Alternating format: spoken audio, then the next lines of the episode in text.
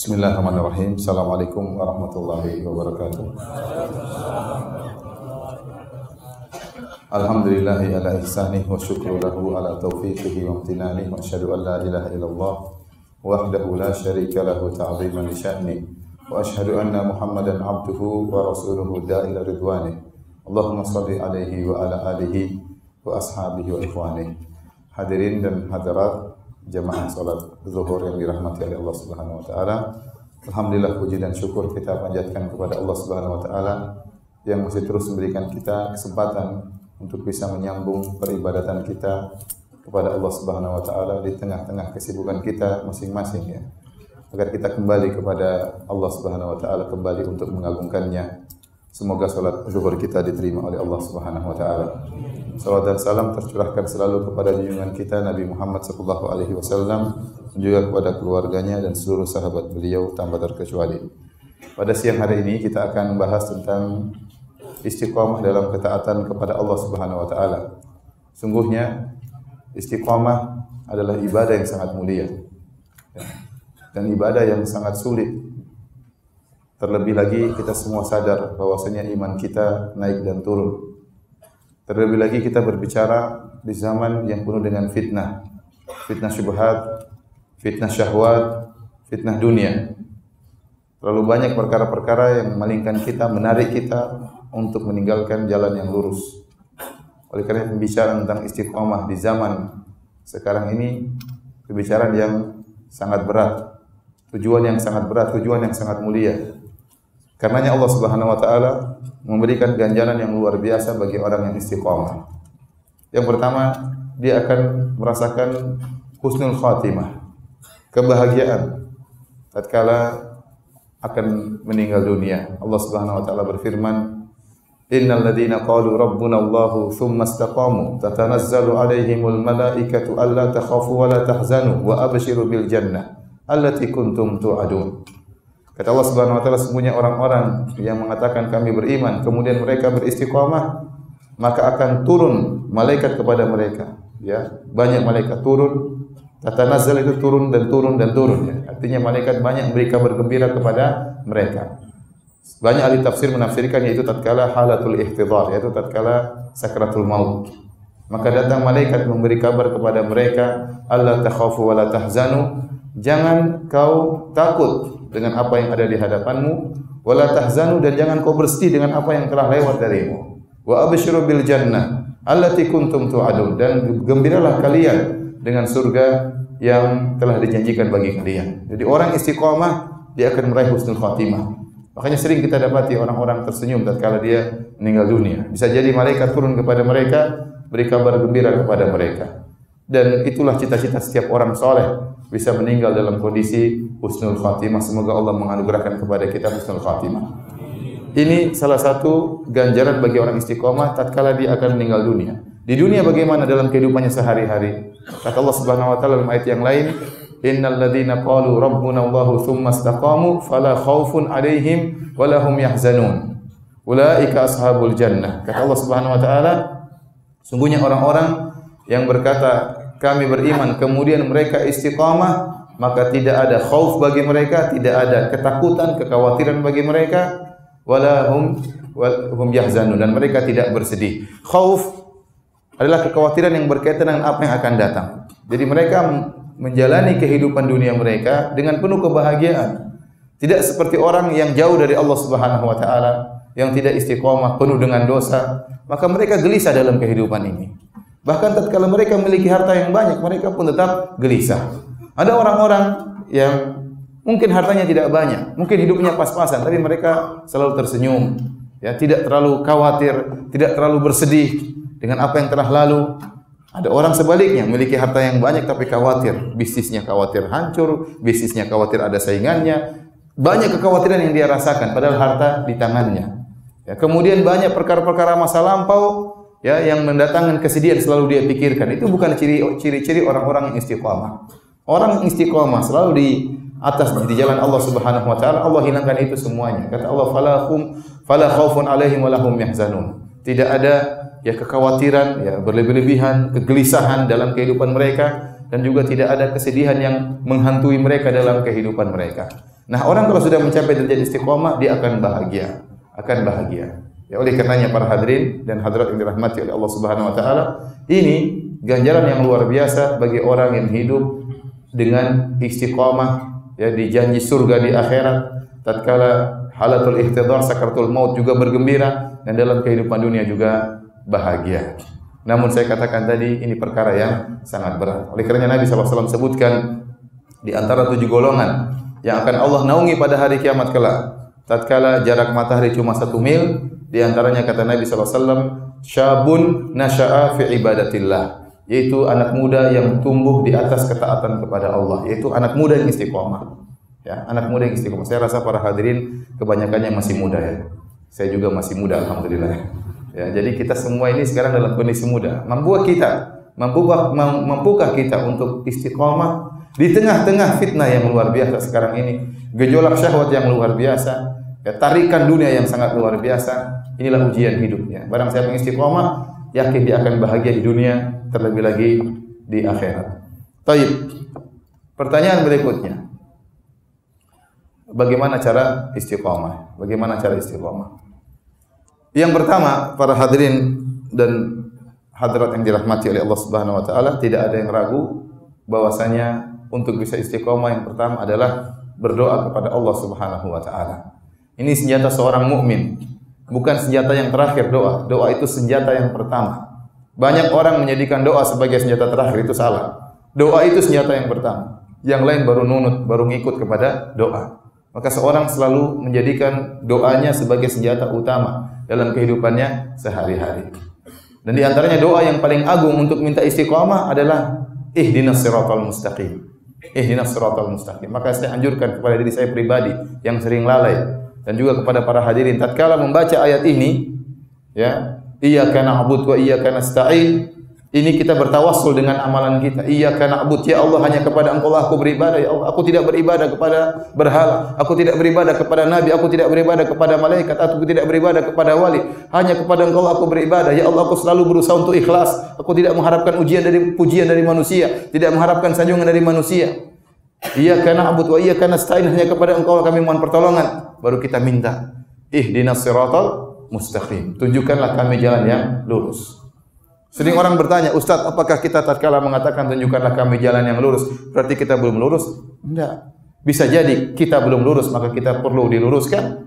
Dan kalau kita sudah lurus, masih banyak pintu-pintu kebaikan yang harus kita ditunjukkan. Masih banyak kebaikan yang masih kita jahil, kita belum mengerti.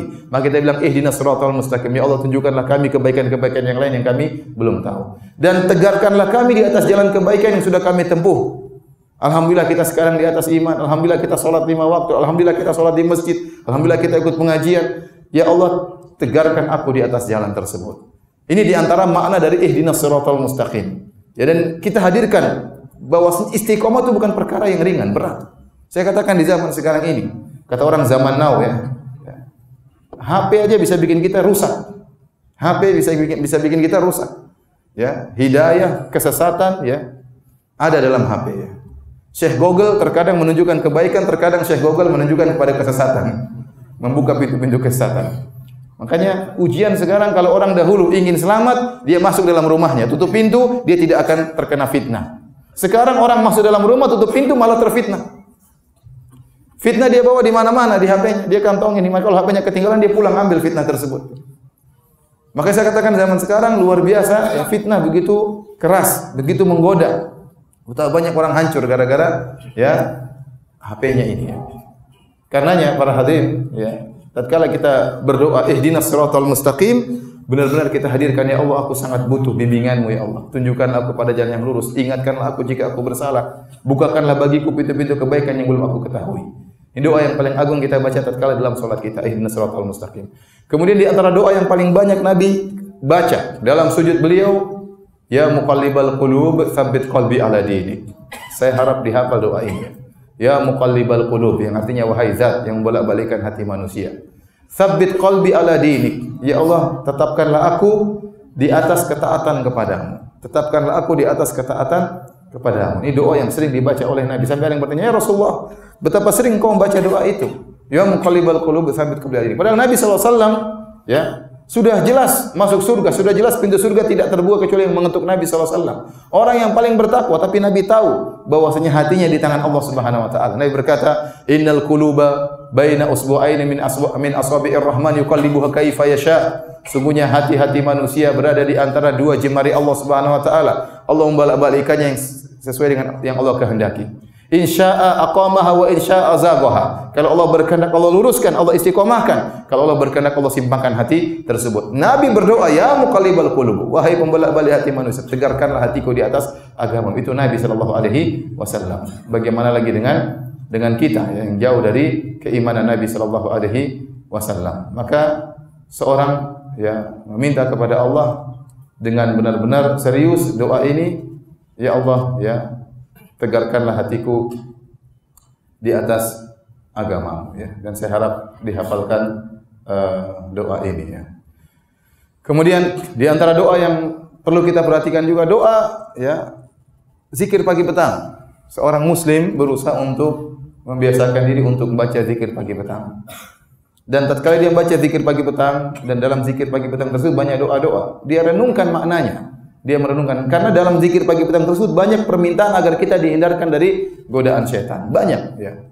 Hampir seluruh zikir pagi petang isinya agar kita dijauhkan dari godaan. Contoh seperti zikir pagi petang sederhana ya.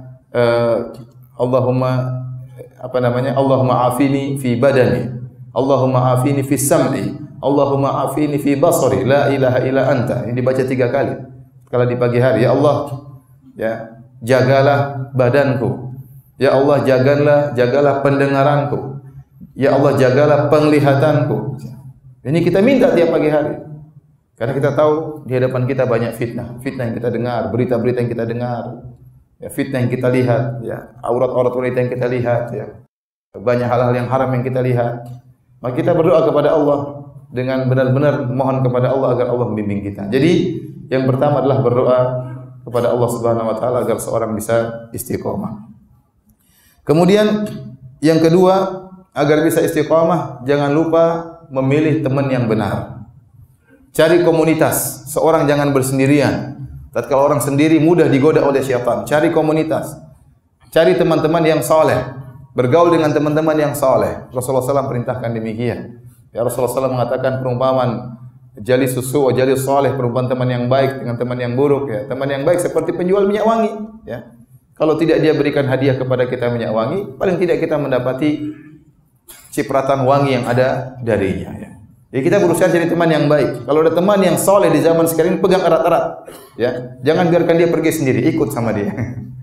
ya, jadi pegang dia erat-erat. Kata Nabi SAW, Al-mar'u ala dini khalilihi. Falyanzur ahadukum man yukhalil. Kata Nabi SAW, seseorang itu di atas agama temannya. Maka seorang lihat-lihat siapa yang mau dijadikan temannya. Kalau kawan secara umum kita boleh berkawan dengan siapa saja, tapi sahabat, tempat kita curhat, tempat kita diskusi, tempat kita jalan bareng, tempat kita ngobrol, jangan sembarang orang. Nabi yang suruh. Karena agama seorang berpengaruh dengan temannya. Karena kita tahu kalau kita sudah bersahabat dengan seorang, kalau kita enggak yang terpengaruh, dia yang terpengaruh. Antara dua. Kita ikut dia atau dia ikut kita. Karena pasti ada sinkronisasi. Kalau tidak ada sinkronisasi, pertemanan tersebut pasti buyar. Maka kita jangan salah pilih teman. Kita cari teman yang kita bisa beri manfaat sama dia, kita bisa ajak dia pada kebaikan atau kita yang diajak oleh dia pada kebaikan. Adapun kalau kita bergaul sama seorang teman ternyata tidak ada manfaatnya, ya, selalu ya mengarahkan kita kepada keburukan, tinggalkan teman tersebut. Cuek saja, tidak peduli apa kata dia. Karena keselamatan agama kita lebih lebih penting. Maka cari teman yang baik yang bisa mengingatkan kita tatkala kita salah, yang tidak pekewuh, tidak malu kalau menegur kita tatkala kita salah, itu teman yang luar biasa. Ya, banyak teman kalau sudah berteman, temannya salah dia tidak tegur. Ini teman pengkhianat. Bagaimana sahabat anda salah anda tidak tegur? Kalau anda seorang teman yang baik, sahabat anda salah tegur dengan cara yang baik. Itu nama sahabat. Yang diperlukan saat-saat kita bersalah, saat-saat kita menyimpang, itu teman yang baik. Cari teman seperti itu, ya, agar kita ya bisa masuk dalam komunitas yang baik dan ini sangat membantu kita istiqomah. Kalau kita salah bergaul, kita sangat mudah mudah apa namanya menyimpang dari jalan Allah Subhanahu wa taala. Kemudian di antara hal yang membantu kita untuk istiqamah yaitu sering beristighfar kepada Allah Subhanahu wa taala. Hadirin yang dirahmati oleh Allah Subhanahu wa taala, bukan maksud istiqamah kita tidak pernah salah. Jangan disalahpahami ya. Namanya istiqomah tidak boleh salah. Ini mustahil. Kalau cuma begitu yang bisa istiqomah cuma Nabi Muhammad sallallahu alaihi wasallam. Tapi istiqomah ya, yaitu kita berusaha di jalan yang lurus. Sesekali kita melenceng, maka harus segera kembali.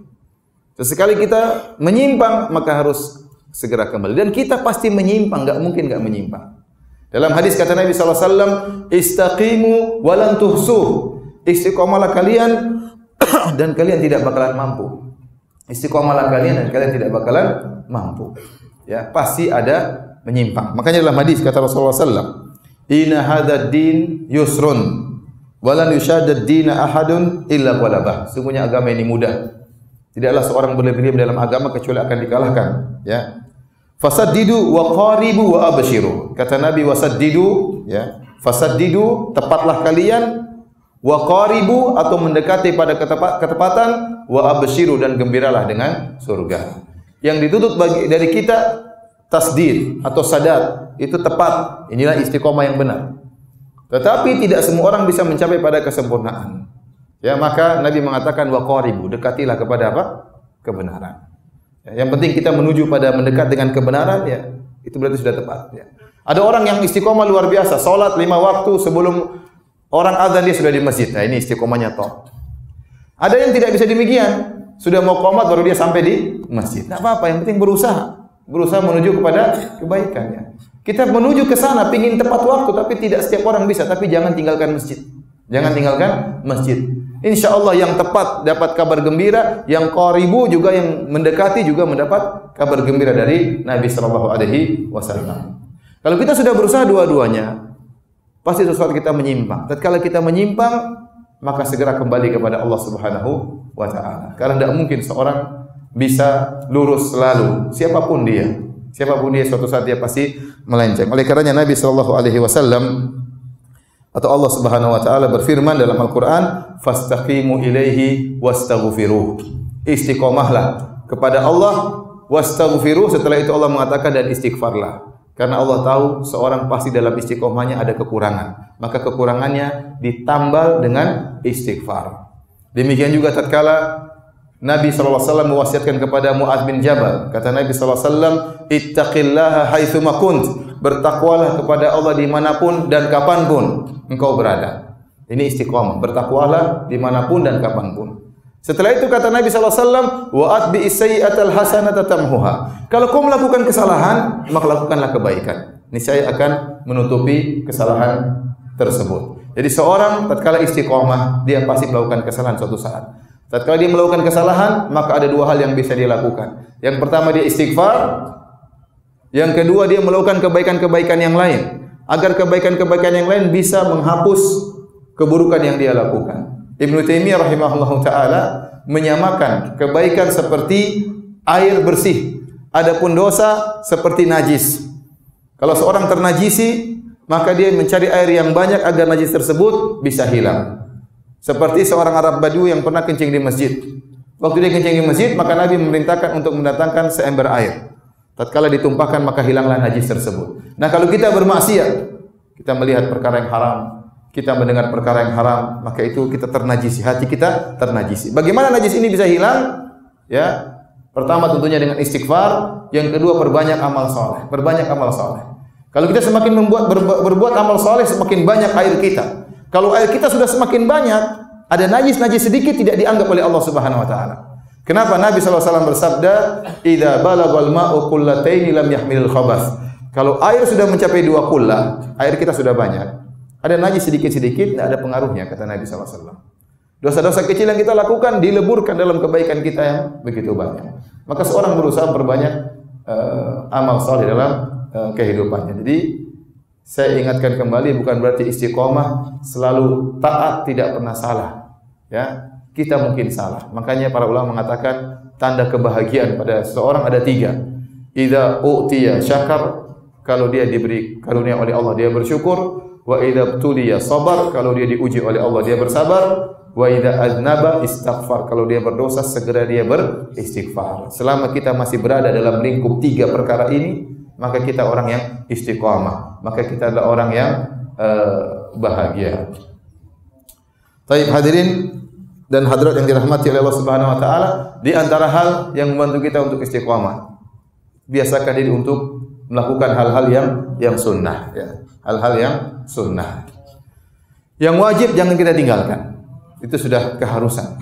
Kalau kita lagi futur, terkadang kita lagi malas, mungkin perkara-perkara yang sunnah kita tinggalkan, tapi jangan sampai yang wajib kita tinggalkan. Kalau yang wajib mulai kita tinggalkan, maka agama kita akan segera hancur. Jadi untuk membentengi yang wajib bagaimana? Yang sunnah kita bentengi. Setan semakin sulit untuk menggoda. Kenapa? Sebelum dia menggoda yang wajib, sunnah-sunnah sudah menghalangi. Ya, makanya seorang puasa di bulan Ramadan. Setelah puasa bulan Ramadan, jangan lupa hari-hari dia isi dengan puasa sunnah. Boleh dia puasa tiga hari dalam sebulan. Terserah hari apa saja, bebas.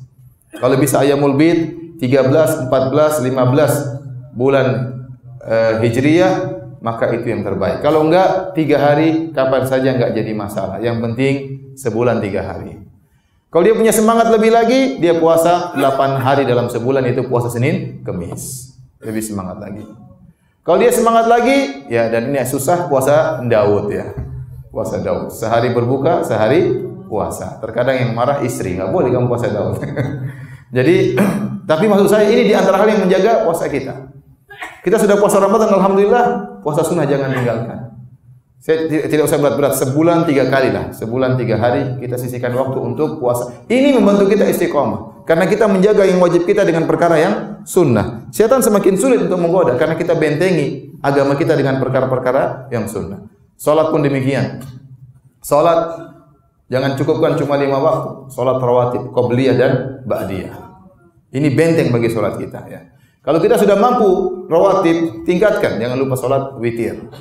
Ya, solat witir. Kalau mampu lagi solat malam. Kalau ada waktu solat duha. Sudah, itu hari-hari kita lakukan. Itu jalan istiqomah. Jalan istiqomah. Kemudian kalau ada waktu, jangan lupa untuk baca Quran setiap hari. Bagaimana seorang mau istiqomah sementara hari-hari lewat tidak ada Quran yang dia baca? Kita tidak usah banyak teori. Kalau mau istiqomah, lakukan sunnah-sunnah Nabi SAW. Baca Quran tiap hari. Baca Quran tiap hari. Kalau tidak mampu satu juz, setengah juz. Kalau setengah juz, ya satu halaman tidak jadi masalah. Yang penting tiap hari ada Quran yang kita kita baca. Karena itu yang membuat kita kokoh hati kita terisi dengan ya sentuhan-sentuhan rohani sehingga kuat hati kita. Dan yang terakhir para hadirin yang Subhanahu wa taala ingin saya ingatkan istiqomah tidak mungkin kita kerjakan kecuali kalau hati kita istiqomah dan lisan kita. Hati-hati masalah lisan. Dalam hadis dalam Musnad Al Imam Ahmad Nabi SAW bersabda, "La yastaqimu imanul abdi hatta yastaqima qalbuhu."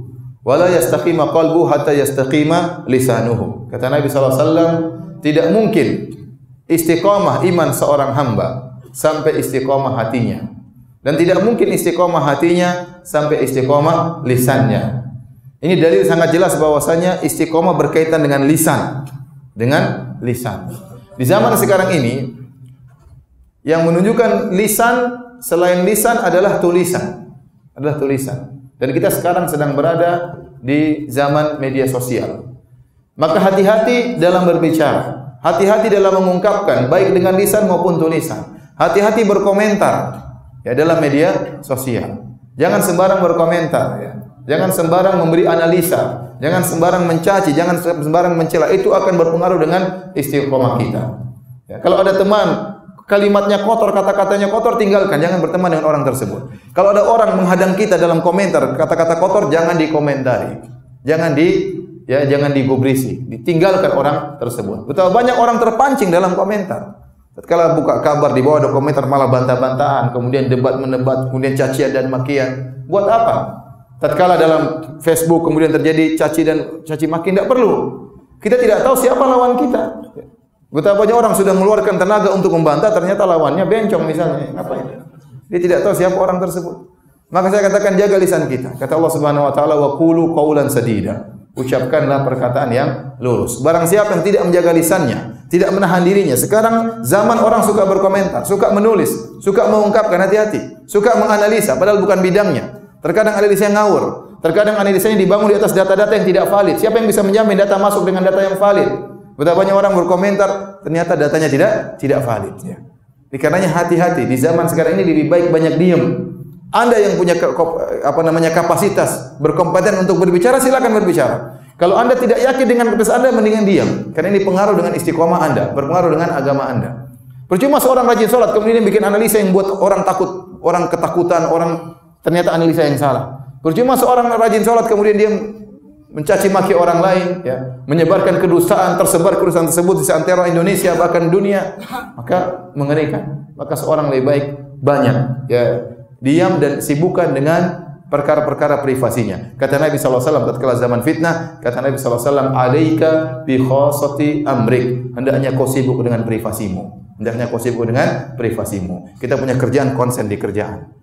Anak kita perhatikan, istri kita perhatikan, istri-istri kita perhatikan, anak-anak kita perhatikan ya. Ya, itulah kebahagiaan. Sebagian orang terlalu sibuk dengan perkara-perkara yang bukan bidang, ngomong sana, ngomong sini. Istrinya jadi tumbal, tidak bahagia anaknya jadi tumbal tidak bahagia. Kenapa tidak ada waktu buat anaknya? Tidak ada waktu buat istrinya. Bagaimana mesti istiqomah? Ya. Maka hati-hati, kata Nabi tidak akan istiqomah seorang sampai istiqomah apa? Lisannya. Demikianlah para hadirin dan hadirat yang dirahmati Allah Subhanahu wa taala. Materi yang bisa kita sampaikan. Masih ada waktu kalau ada yang mau bertanya, saya persilahkan berkaitan dengan materi kita atau di luar materi. Semoga bisa dijawab Allah Ta'ala alam bisawab. Bagi yang bertanya, kami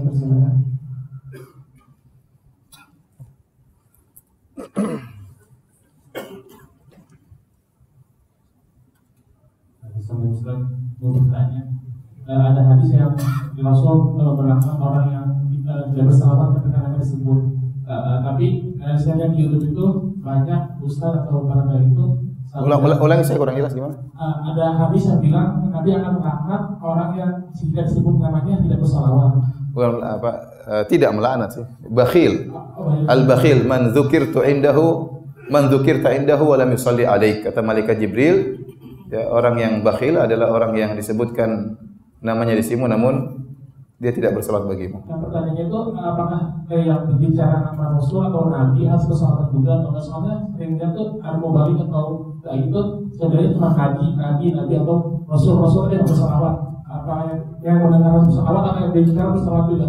Terima kasih. Ya, uh, praktek para ulama tatkala mereka menyebut nabi, mereka ucapkan sallallahu alaihi wasallam. Salawat minimal adalah ada salat, ada salam. Itu salawat minimal. Jadi sallallahu alaihi wasallam. Itu salawat yang minimal. Karena Allah berfirman, "Ya ayyuhalladzina amanu sallu alaihi wasallimu taslima." Wahai orang yang beriman, bersalawat dan bersalam kepada Nabi sallallahu alaihi wasallam. Jadi paling minimal sallallahu alaihi wasallam, alaihi salatu wassalam misalnya atau kita berselawat dengan salawat yang panjang ya.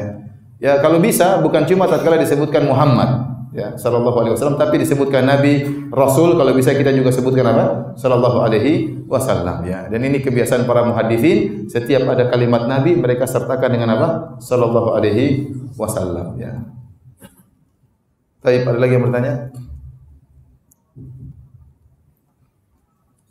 Ya. Ya.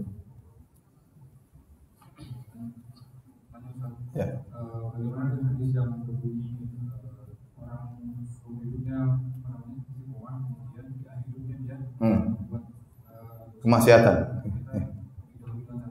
Ya. Uh, dalam hadis ya uh, Nabi SAW bersabda Inna ahadukum la ya'malu bi amali ahli jannah hatta yakunu bainahu wa bainahu illa dhira' hatta yakunu bainahu wa bainahu illa dhira. Sungguh salah seorang dari kalian benar-benar melakukan amalan penghuni surga. Hadis tersebut Nabi tidak menyebutkan istiqomahan. Tapi Rasulullah SAW menyebut ada seorang hamba yang dia benar-benar melakukan amalan penghuni surga. Sampai jarak dia dengan surga hanya sehasta. Kemudian sudah kedahuluan takdir, fayamalu bi amali ahli nar fa Di akhir hayat, kemudian dia melakukan amalan penghuni neraka, kemudian dia masuk surga, masuk neraka jahanam. Kok bisa demikian? Maka para ulama menjelaskan diriwayatkan dalam riwayat yang lain kata Nabi, "Inna ahadakum la ya'malu bi amali ahli jannah fi ma linnas." Sungguh salah seorang dari kalian melakukan amalan penghuni surga yang nampak bagi manusia. Sehingga para ulama seperti Ibn Rajab Al-Hambali menyebutkan orang ini dia beramal soleh tapi ada penyakit hatinya. Entah dia ria, entah dia sombong. Ada orang beramal soleh tapi dia angkuh, ada. Ada orang beramal soleh tapi dia apa? Ria. Ada orang beramal soleh tapi dia punya penyakit di hati Nampak di hadapan manusia kayaknya dia orang soleh, tapi hakikat hatinya yang tahu hanya Allah. Maka Nabi mengatakan, Fima yabdulin nas. Dia beramal soleh menurut pandangan manusia. Di akhir hayatnya Allah akan tampakkan hakikat orang ini. Kalau dia selama ini ternyata beramal soleh tidak beres niatnya, di akhir hayatnya dia akan beramal amalan penghuni neraka jahanam. Maka dia pun beramal keburukan akhirnya masuk neraka. Ya. Jadi hadis ini banyak faedah yang bisa kita ambil. Di antaranya seorang jangan pede dengan imannya. Jangan pernah pede dengan imannya. Jangan merasa ujub dengan imannya. Kenapa? Tidak ada seorang pun dari kita yang tahu bagaimana penghujung hidupnya. Ya, maka seorang senantiasa minta agar bisa istiqamah di sisi Allah Subhanahu wa taala. Karena sebagian orang kemudian oh, saya sudah begini kok, saya sudah begini. Eh, belum tentu ente enggak tahu akhir hayat ente bagaimana. Ya. Ini di antara uh, faedahnya. Yang kedua kata kata Al-Imam Ibnu Daqiq al rahimahullahu taala, namun meskipun hadis ini ya kita yakini kebenarannya, kenyataannya karena Rasulullah menyebutkan setelah itu wa inna ahadakum la ya'malu bi amali ahli nar. Sungguhnya salah seorang dari kalian melakukan amalan penghuni neraka, tukang maksiat. Kalau dia meninggal dia masuk neraka, tetapi di akhir hayatnya dia beramal dengan penghuni amalan penghuni surga, maka dia pun masuk dalam surga. Jadi ada orang yang awalnya baik kemudian jadi buruk, ada orang yang buruk kemudian akhirnya jadi baik. Kenyataan yang ada kata Ibnu Dakhil kebanyakan orang biasanya bekas penjahat. Ini kebanyakannya demikian. Jarang bekas orang baik, jarang. Kita dapati banyak penjahat yang apa? Baik, banyak koruptor yang sadar, kemudian tukang judi yang sadar, tukang zina yang sadar. Tapi kalau ustaz jadi penjahat itu jarang. jarang. Oleh karena dia mengatakan kalau orang amalnya soleh, maka insya Allah biasanya Allah akan jaga. Biasanya Allah akan jaga. Tapi kita jangan pede, jangan pede ya. Tapi kalau karena Rasulullah jelaskan yang orang yang seperti ini modelnya adalah orang yang dia beramal soleh menurut pandangan manusia. Ternyata hatinya apa? Bermasalah. Ya, hatinya bermasalah. Tapi kalau orang sudah berusaha untuk ikhlas, untuk berusaha tulus, senantiasa menjaga amal-amalan sunnah, maka biasanya dia dengan kebaikan. Dan kebanyakan orang seperti itu. Jadi dapati banyak orang-orang rajin ke masjid biasanya juga husnul khatimah. Orang ini sering bersedekah biasanya juga husnul khatimah ya. Kita dapati juga di lain, di lain sisi ada orang dulunya pezina, perampok tahu-tahu sadar. Tetapi yang buruk jadi yang baik jadi buruk itu langka. Langka. Oh ini dulu ustaz sekarang jadi bajingan. Ya ada tapi ada juga ya memang. tapi langka. Oh ini dulu orang rajin sholat sekarang jadi pezina. Hampir enggak ada. Ada tapi jarang. Kenapa rahmat Allah luas. Oleh karenanya kalau kita sudah rajin beribadah, kita husnudzon tapi jangan pede. Jangan pede saya pasti husnul khotimah. Kita enggak tahu. Itu urusan Allah Subhanahu wa taala, ya. Paham ya? Ya, silakan.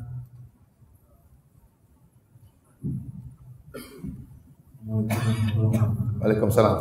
Uh, mau nanya Ustaz, uh, bolehkah kita memotivasi seseorang untuk melakukan ibadah dengan uh, menyebut nama soleh kita. Menyebutkan uh, manfaat duniawi. Oh, oh iya iya. Contoh, contoh bagaimana? Ya, kalau ya misalnya kalau dia sering sholat sholatnya rajin, mungkin uh, akan di, di, di apa dimudahkan urusannya dimudahkan urusannya eh. digampangkan apa mudahkan pekerjaannya segala macam seperti itu ya. Assalamualaikum warahmatullahi wabarakatuh Waalaikumsalam warahmatullahi wabarakatuh jawabannya boleh dan itu juga disebutkan oleh Allah Subhanahu wa taala.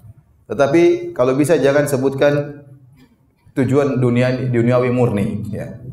Tapi kita sebutkan manfaat akhirat kamu kalau bersedekah ya. Kamu akan dilapar, dinaungi oleh Allah pada hari kiamat tatkala di bawah terik matahari jarak satu mil pahalanya besar dan kau juga akan ditambah rezekimu. Dan benar ya, orang bersedekah ditambah rezekinya. Kata Allah Subhanahu wa taala, "Asy-syaitanu ya'idukumul faqra wa ya'murukum bil fahsya." Wallahu ya'idukum maghfiratan minhu wa fadla. Kata Allah Subhanahu wa taala, syaitan menyuruh kalian menjanjikan ke, ke, ke, ke, kefakiran bagi kalian. Orang bersedekah dia takut-takuti nanti kamu gimana bayar ini, nanti anak-anak gimana. Jadi dia enggak jadi keluarin duit. Padahal duitnya ada, tapi ditakut-takuti oleh syaitan. Kata Allah, asy-syaitanu ya'idukumul faqr. Syaitan menjanjikan kefakiran bagi kalian. Wa ya'murukum bil fahsya dan syaitan menyuruh kalian untuk berbuat ke kekejian. Allah menamakan pelit itu dengan keji. Allah menamakan pelit dengan sifat apa? Keji. Orang yang pelit itu keji. Kenapa dia pelit? Yang duitnya ada. Ya. Kenapa dia pelit? Bagi-bagi sedikit ke rezeki dari Allah. Kenapa? Kenapa tidak mau dilakukan? Ini orang yang keji. Kemudian wallahu ya'idukum maghfiratan minhu wa fadla. Dan Allah janjikan bagi kalian kalau kalian bersedekah pertama ampunan. Yang kedua fadla tambahan adalah tambahan. Makanya kalau orang bersedekah, hartanya pasti bertambah. Ya, hartanya pasti bertambah. Kata Nabi SAW, Mana qasat sadaqatu min mal. Sedekah tidak akan mengurangi apa? Harta. Zahirnya kita punya uang satu juta, kita sedekahkan seratus ribu, tinggal sembilan ratus ribu. Secara kasat mata tinggal seratus ribu. Tapi kata Nabi enggak mungkin berkurang. Berarti akan bertambah. Gimana? Itu bukan urusan kita. Itu urusan Allah Subhanahu wa taala. Oleh karenanya Allah menamakan orang yang menyumbang, dia memberi utang kepada Allah. Kata Allah, "Man dzalladzi yuqridullaha qardan hasanan fayudha'ifahu lahu adhafan katsira." Ya, barang siapa yang memberi pinjaman yang baik kepada Allah, maka Allah akan lipat gandakan balasannya. Berarti Allah bermuamalah dengan kita dengan riba. Ya tidak, ini riba yang boleh. Kalau kita kasih sumbangan sama Allah, Allah balas dengan apa? Riba. Allah janji saya akan kasih riba bagi kalian, tapi ini riba yang halal riba yang halal. Bahkan Allah menamakan dengan pinjaman. Kenapa? Karena kenapa Allah namakan dengan pinjaman supaya kalian yakin pasti dikembalikan. Kalau kita kasih pinjam sama orang kaya, ada orang kaya butuh sama saya. Firanda, saya butuh uang sama kamu. Kita tahu dia orang kaya punya hotel. Kebetulan lagi safar enggak bawa duit. Mau pinjam berapa? Pak? Satu miliar. Kalau saya punya uang saya kasih karena saya tahu dia pasti bisa kembalikan karena duit dia triliunan. Tapi kalau orang miskin punya uang, Ustaz Firanda punya uang. Aduh. Tunggu ya, saya lihat dulu ya. Karena saya ragu dia bisa kembalikan atau tidak. Faham? Saya ragu. Nah kalau kita pinjamkan duit sama orang kaya, kita yakin pasti kembali. Apalagi kalau kita pinjamkan kepada zat yang maha kaya. Yang sudah menjamin akan memberikan bayaran riba bagi kita. Kalau ada yang ingin dapat riba, maka beri sumbangan kepada Allah Subhanahu wa taala. Nah, kita tatkala memotivasi orang dengan hal ini boleh-boleh saja. Tapi jangan sampai hilang dari hatinya pahala di akhirat. Ya, terus harus kita ingatkan. Makanya Allah tatkala mengatakan, "Wallahu ya'idukum maghfiratan." Allah sebutkan dulu pahala akhirat. Setan menyanyikan kefakiran, Setan menakut-nakuti kalian, tapi Allah menjanjikan ampunan, baru Allah sebutkan tambahan. Jadi harus ganjaran akhirat didahulukan, baru kemudian ganjaran apa? Duniawi. Baik. Sudah ya? Sampai sini saja. Kajian kita sudah jam 1 ya. Antum ada tugas yang berikutnya. Ya, saya pun ada tugas berikutnya. Demikian eh, subhanakallah bihamdik asyhadu an la ilaha illa anta astaghfiruka wa atubu ilaik. Assalamualaikum warahmatullahi wabarakatuh.